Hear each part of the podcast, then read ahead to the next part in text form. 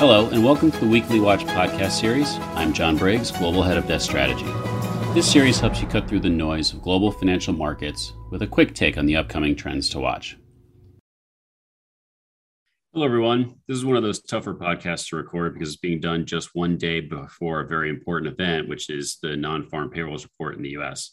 This number is going to go a long way to determining whether the Fed is on track to taper along our timeline or not. And as a reminder, our timeline is that the Fed at the September meeting, which is on the 22nd of September, it will give some sort of signal to tee it up to provide that adequate notice that they've said that they would provide um, to for a November announcement and then a start in December. Now, there's still some flexibility around that. If we have a very strong or very weak number, you know, the Fed has not locked themselves down into a specific timeline, so we could see that move around. But that's our baseline. And we expect that the data, if it comes in anywhere in the 450,000 to 900,000 range, probably keeps that on track. Anything above that, we could see yields move meaningfully higher, led by the US, but also globally, given the importance of this number, and the US dollar could strengthen. Less than that, and the reverse is true. But higher pressure on rates so far in September in the US may not be the only story. We've recently seen moves higher in both gilt, uh, UK gilt and European bund yields. Um, and that's the latter has been caused by hawkish ECB council members that have been weighing in of late, putting upward pressure on the market there. And to some degree, it's also helping anchor the euro against the dollar. In fact, on a broad basis, our FX team is actually considering whether there is a general momentum shift in growth and policy expectations that could point towards a higher euro. Though, of course, you know, with the non-farm payroll report, the September Fed, you know, the dollar impact on that side of the coin still looms large. Where we do have high conviction on momentum favoring Europe is on the growth side. So, here to talk about that and the ECB, which is coming up next week, is our chief European economist, Giovanni Zanni. So, Gio, thanks for joining us this week. Uh, first things first, last time you were on, you were quite optimistic, and I should say, well, let me say more optimistic than consensus on the growth outlook for Europe. How's that playing out so far? And do you have any change in views or still pretty positive? Hi, John. Uh, hi, everyone. Uh, yeah, yeah. So we've been actually a low consensus uh, since the beginning of the year, and uh, yeah, it, it's paying off because the consensus is moving uh, in our direction. And I would say also the ECB. I mean, they already uh, moved higher in June, but you know, and, and we've seen the, the, the kind of declarations and, and, and comments from ECB officials. They are going to raise further their, uh, their GDP forecast uh, next week. Uh, of course, there are risks. Delta variant, especially outside of Europe, actually, um, and also the fact that you have supply bottlenecks that are uh, putting a brake on, on activity, uh, and that's for sure. I mean, I, I agree with all that. Uh, I'm just saying that I'm seeing that demand is strong, continuing to be strong, and actually, if you look at the kind of pent up demand, the um, demand that could come from uh, the return of um, consumption of services, and in front of that, the fact that the saving ratio, especially in Europe, is still very, very high. I mean, in the US, it has started to kind of normalize faster uh, in Q2, but in Europe, in Q3, it was still very, very high. And so for me, there is ground for sustained growth, not just for the next couple of quarters, but for quite a long, longer period. And I would say just one final thing is that even if you look at you know longer term, I think that the consensus is still a little bit uh, inconsistent or out of line because all the number I see also you know from the IMF, for example, or, or the professional forecaster, is for a growth that is very similar to the average growth that we had pre-pandemic. Also for the, the longer term, uh, I think the consensus is uh, a little bit uh, behind in the thinking because if you look at the IMF and all the forecasts that you have uh, from professional forecaster, they take the uh, future growth very similar to the average growth that you had before the pandemic. But frankly, I think that there's an innovation, and it's the fact that we are finally using the fiscal instrument, something that we were not using before. And so for me, growth will be probably something like a half a percentage point higher annually for the next five to seven years. And so that, that's something also that should be taken into account. Yeah, and I think that you know something that you've also talked about, and just to remind listeners, is we are still getting starting just starting to get that fiscal stimulus from the European Recovery Fund. Um, you know, again, talking about relative growth momentum, and we, you know, U.S.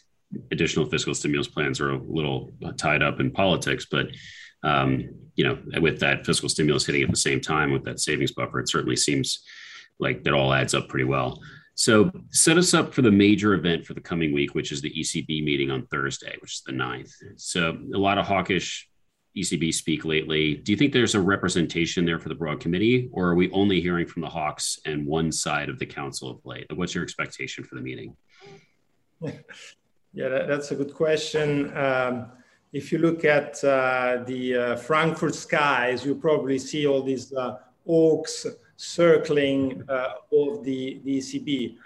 Uh, no, they, don't represent, of course, the, uh, the kind of central view of the governing council. But uh, there is something to it. I mean, something is moving uh, uh, on the on the kind of average or, or mean view of the of the council for sure. We had this speech from Lane, the chief economist, who is a clear dove in the ECB uh, Council. And actually, there are two things that are really important. First of all, is that on the um, uh, you know the, the, growth side, I already mentioned that, so there will be an upside revision, but it's also true for inflation. So inflation is being revised up, and not just for temporary factors.